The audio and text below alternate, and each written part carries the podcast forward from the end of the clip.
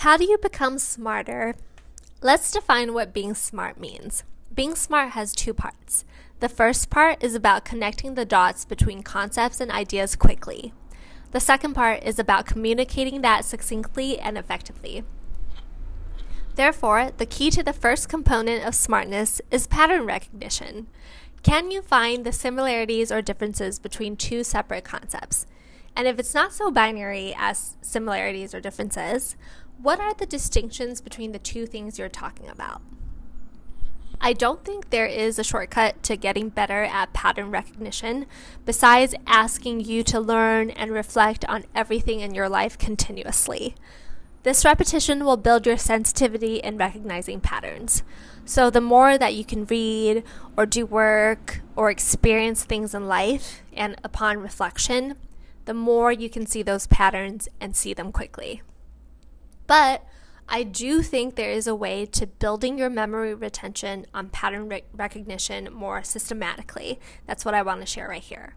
I have found that one of the best ways to start drawing connections between everything in life is by increasing your vocabulary on concepts that you can then utilize in your daily speech.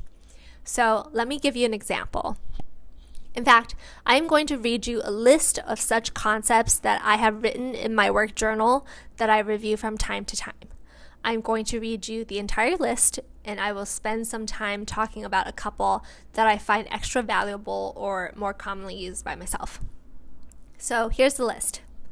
Path of least resistance, leading lagging indicator, lowest common denominator, cost of entry, leading edge versus trailing edge, context switching, scaffolding, monolithic bloc with lockstep preferences, objection handling, compensatory control, cognitive leap, paradox. As you hear, the first thing I read was path of least resistance. You use the term path of least resistance when you want to point out exactly that what is the path where you will find the least resistance? Extending this concept, we all want to pursue the path of least resistance in our lives and everything we do. Unless you intentionally want to make your own life harder for yourself for whatever reason. Human beings, we like efficiency and ease. And you can say path of least resistance anywhere. What is my path of least resistance at work to get promoted? What is my path of least resistance to getting my work journal stocked at different gift shops? These are examples of how you can use this term, yet I never really hear this being used very often. Next, leading or lagging indicators. This is a term that is borrowed from data analytics. In fact, if you look into the realm of math and science, you'll find that these two fields are ripe with concepts you can borrow and use to convey your parallel ideas better and faster. A leading indicator is something that gives you clues to what is about to come, and a lagging indicator is the opposite of that. This is a term that is used less because I think it's kind of obnoxious to say that the leading indicator of your wife yelling at you is her bursting into tears, right? It's just that we, people just don't say that, though I guess you technically could. Next, lowest common denominator, another concept borrowed from math. I love using this one because everybody knows this term. It was taught in second grade math when kids learned about fractions, so numerators and denominators were introduced then. But yes, instead of saying, for example, what is the commonality in all the people we are interviewing today, and what can we look forward to seeing on top of this common quality? You can simply say, What is the lowest common denominator in this group of people? Short, sweet, conveys exactly what it means. I love it. Next, objection handling. Objection handling is a concept that is borrowed from sales. So, sales is a field ripe with these types of terms as well. You can be objection handling with anyone in your life you're selling to, whether that's your spouse or someone at work or anybody in between, whenever you're doing a sales, really. And uh, because you're technically constantly selling in your life, whether it's your idea that you want someone else to develop, uh, de- adopt, develop, or maybe selling your skills so you can get a new job, These are all sales situations. So that's why objection handling is such a good concept to borrow and use as well. I gotta be honest, some of these terms come more easily to me because I use it in my, my life more frequently than others, which is why rereading this list helps. For example, a monolithic bloc with lockstep preferences. I really don't think I've ever said that. It's not top of me top of mind for me at all. I also can't remember where I got it from, but certainly when I first heard it, it was poignant enough for me that I immediately wrote it down, and that's why it's in my work journal. But I do hope to get to a place one day actually where this can roll off my tongue really easily and not be something I essentially memorized from my work journal. The second piece of being smart is communication, and language plays such a big role in this.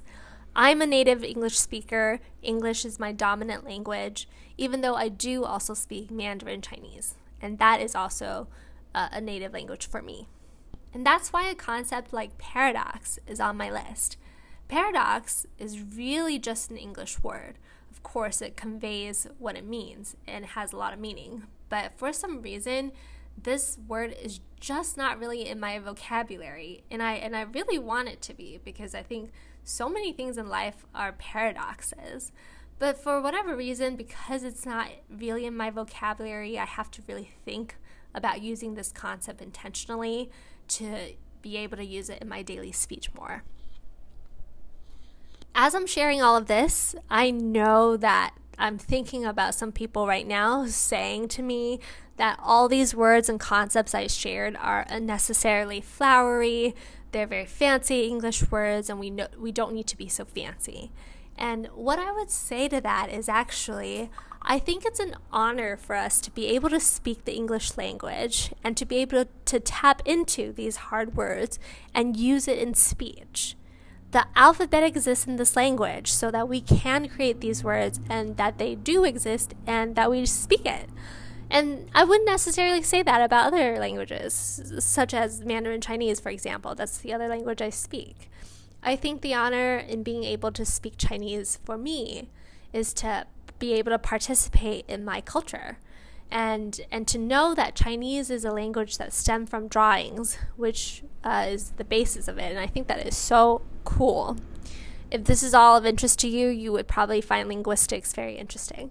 But yes, these two languages share such different evolutions, and how I feel about them are very different as well. So, this is a call from me to you that we should think about using uh, some of those concepts I shared with you just now.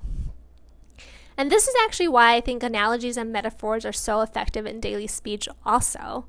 Everyone appreciates when you can relate their experience to something else that's tr- true in the world that people instantly relate to. For example, maybe the ebb and flow of the tide represents the trials and tribulations you're experiencing right now in your life.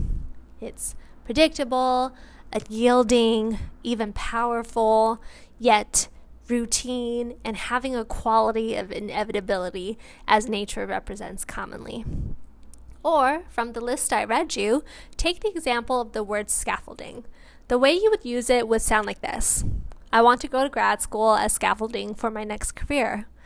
When I share with you that you need to learn certain knowledge in order to build the scaffold for the next set of knowledge, that is so much more powerful of an imagery than saying it plainly.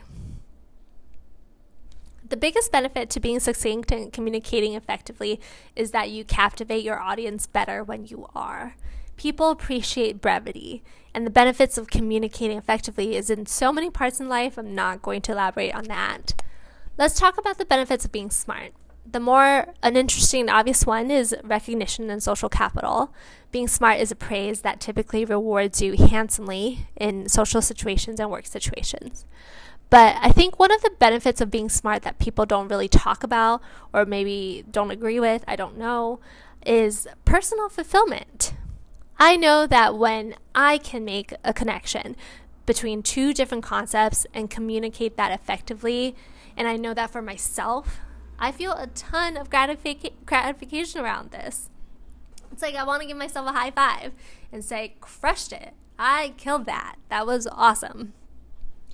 I never identified with being smart until just a few years ago. I think it's because you always tend to compare yourself to people you surround yourself with. And I have been blessed to be surrounded by brilliant people my whole life, really, and especially in college. You know, those people who never study in college while you're spending all day and night studying, and then you both show up to the same exam and they get an A and you get like a B minus those were the people that I found smart.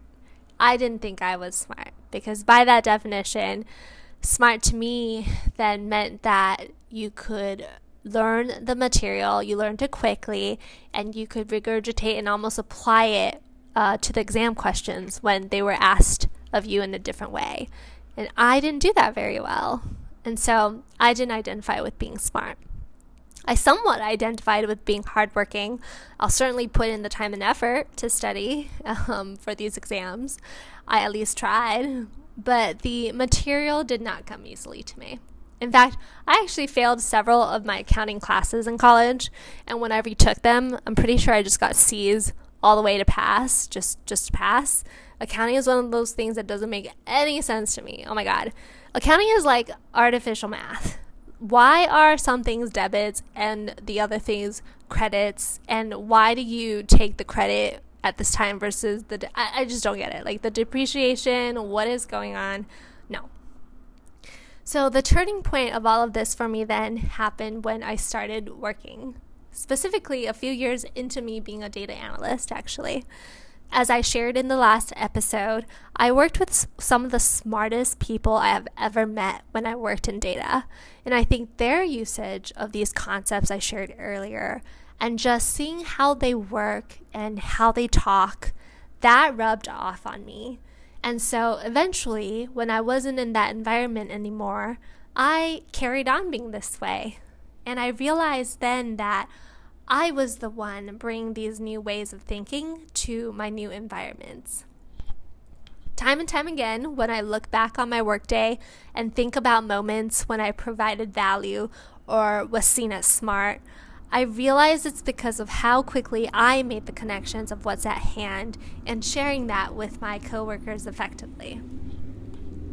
I will also say, though, that when I started working, I also realized that I don't speak eloquently at all. So I'm still constantly working on the second piece of being smart, this piece with regards to communicating my thoughts. In fact, I think working as a data analyst made me a wordier person in a bad way. Here's what I would here's what I would do.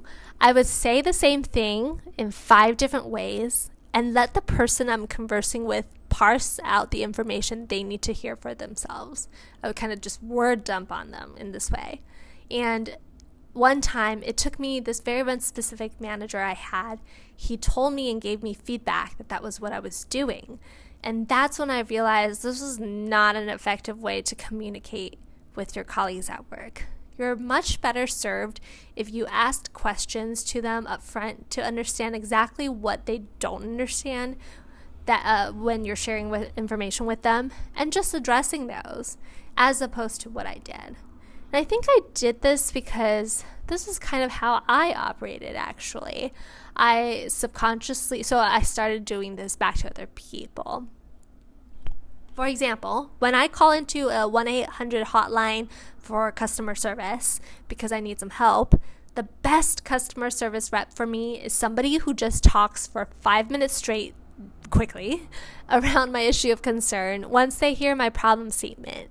And then I can interpret that information myself as I listen to them for five minutes and ask a follow up question back when I hadn't heard what I needed to hear to resolve my own issue.